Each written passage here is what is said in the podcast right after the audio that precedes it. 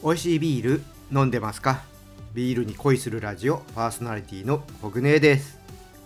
この番組はビール紹介やビールにまつわる話をお届けすることでビールが飲みたくなるビールが好きになっちゃう番組です。さあ今日は小江戸ブルワリーのいちごを使った限定ビールと楽しく学べるビールクイズをお届けします。いちごを使ったビールはいろいろありますがこの限定ビールはどんな感じなんでしょうか？楽しみです。そして楽しく学べるビールクイズはどんな問題でしょうか？今日もチャレンジしてビールに詳しくなってください。それではビアコイオープンです。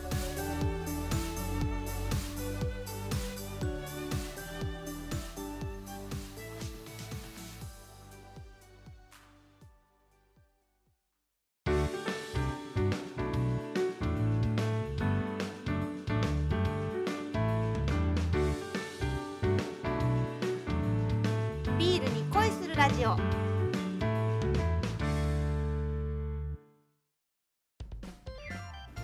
改めましてビアコイです。最初はおすすめのビールを紹介する今日の一杯からです。今回は埼玉県のウェイドブルワリーストロベリーウィートエールです。こちらのビールは去年初めて作ったビールだそうで使っているいちごは埼玉県東松山市産のいちご四つ星という品種で甘み酸味風味の美味しさから名付けられた。糖度の高い風味のある品種なんだそうです。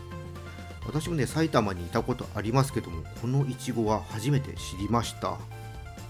でですね今年は去年よりもいちごを使う量を多くして四つ星の美味しさをより感じてもらえるように仕上げた。春にぴったりのほんのり甘酸っぱいフルーツエールということです。小麦のね麦芽も使っているので口当たりの滑らかさもあってこれがいちごの爽やかな酸味と調和しているそうであと穏やかな苦み、まあ、これがあることですっきりとした飲み口。これもね特徴だそうです。色の方はいちごの綺麗な赤色でグラスに映えるということで、まあ、こういったところもこのビールのね魅力の一つになっているということですかね。じゃあね早速春を感じに行きましょうか。それでは開けていきます。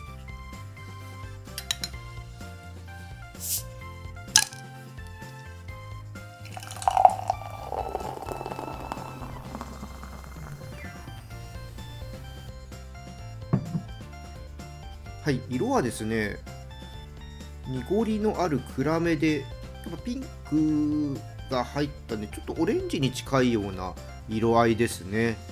個人的にはねそこまで明るい色っていう感じには見えないですね。まあ、でもねいちごの感じっていうのはねしっかり感じられます。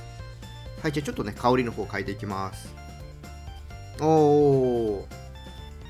あのグラスにねこう鼻を近づけていくといちごジャムのようなね甘酸っぱい香りがね立ってきますね。うん。いちご感がちゃんとありますね。じゃあちょっと飲んでいきます。うん。あの口に含むとモルト由来の甘いフレーバーがあってその後から適度にね酸味のあるいちごのフレーバーが広がっていきます。で余韻はモルトといちごのこのフレーバーが混ざり合って続いていく感じですね。苦味はねあんまり感じないですね。うん。春らしいねビールだなって思います。あのもっとねいちご感強いのかなと思ったんですけどもそっちにね寄せすぎないでちゃんとビールらしさも残ってるんであの飲みやすいですね。これはねもう個人としてはあのいちごのジャムが入ったコッペパンあのコンビニで売ってるやつですね。あれとね一緒にね飲みたいですね。あとはねいちごのほのかな酸味があるのでなんか相性のいいチーズ探してみたいですね。なんかチーズとなんか合うものとかあるあの、うん、相性のいいチーズあるんじゃないかなと思うんでねちょっとこれをね探しながら飲んでみたいですね。あの普段あんまりねフルーツビールって積極的に飲まないんですけども、まあ、個人の好みとしてはフルーツがね甘すぎないんで飲みやすくてね、うん、好きですね。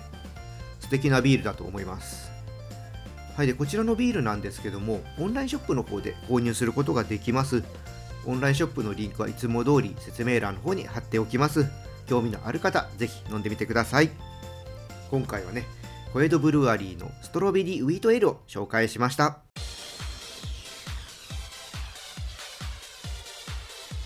ビールに恋するラジオ。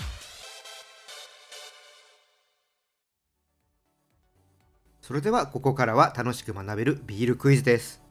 このコーナーはビールの世界に足を踏み込んだ人がもっと楽しくなる知識が身につく問題を出していきます。今回は日本のビールの歴史についての問題です。ぜひ覚えてください。それでは早速問題を出していきます。問題。1994年の酒税法改定で日本初の小規模ブルワリーが2つ誕生しました。そのうちの1つが新潟の越後ビールさんです。ではもう1つはどこでしょうか？次の4つの中から1つ選んでください。1ヤッホーブルーイング。2ミノービール。3オホーツクビール。4松江ビアヘルン。さあ正解はどれでしょうか？それではシンキングタイムです。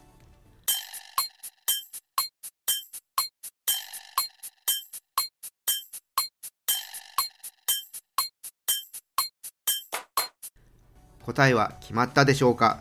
正解の前にもう一回ね選択肢お伝えしますね。1ヤッホーブルーイング。2ミノービール。3オホーツクビール。4松江ビアヘルン。それではね正解の方発表したいと思います。正解は3のオホーツクビールでした。皆さん正解したでしょうか？1994年の酒税法改定で最初に免許が交付されたのが越後ビールさんとオホーツクビールさんでした。ちなみにですね他の選択肢ヤッホーブルーイングさんは創業が1997年ミノービールさんが1996年松江ビアヘルンさんが1999年です。今ですね日本のこの大手のビールメーカー以外だとブルワリーさんの数って550を超えるってね言われているんですけどもでこれからねまだ始めるブルワリさんもあって本当ねたくさんブルワリさんが増えました。こうやってね増えていってるのもね今日選択肢に挙げたブルワリーさんをはじめ昔からね業界を支えてきたブルワリーさんがねいるからなんですね。最近はねとても個性的なブルワリーさんが増えてビールも個性的なものをたくさんね出てきました。ね、本当ねいいことだなって思います、まあ、ただねそこに行くまでにねこういったね昔から頑張ってきたブルワリーさんがあるっていうことをねちょっと知ってもらって、まあ、まあ、まだねそういったとこのビールをね飲んだことがないっていう人いましたらねまあちょっとねそっちのビールもね飲んでもらえたら嬉しいなって思います。はいねこれでまたねビールに詳しくなったと思います。ビールクイズにね挑戦してどんどんビールに詳しくなってください。以上楽しく学べるビールクイズでした。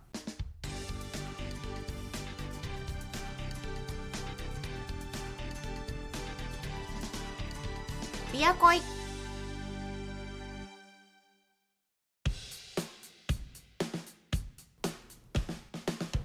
ビアコイ楽しんでいただけたでしょうか？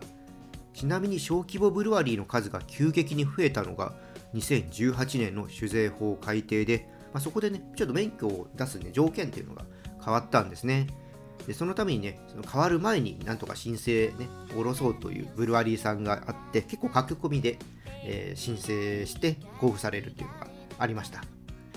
ちょうどね小規模ブルワリーのね作るビールが人気になってきた時で、まあ、ここでね、えーまあ、乗ると言いますか合わせて事業をね始める人が増えてきた。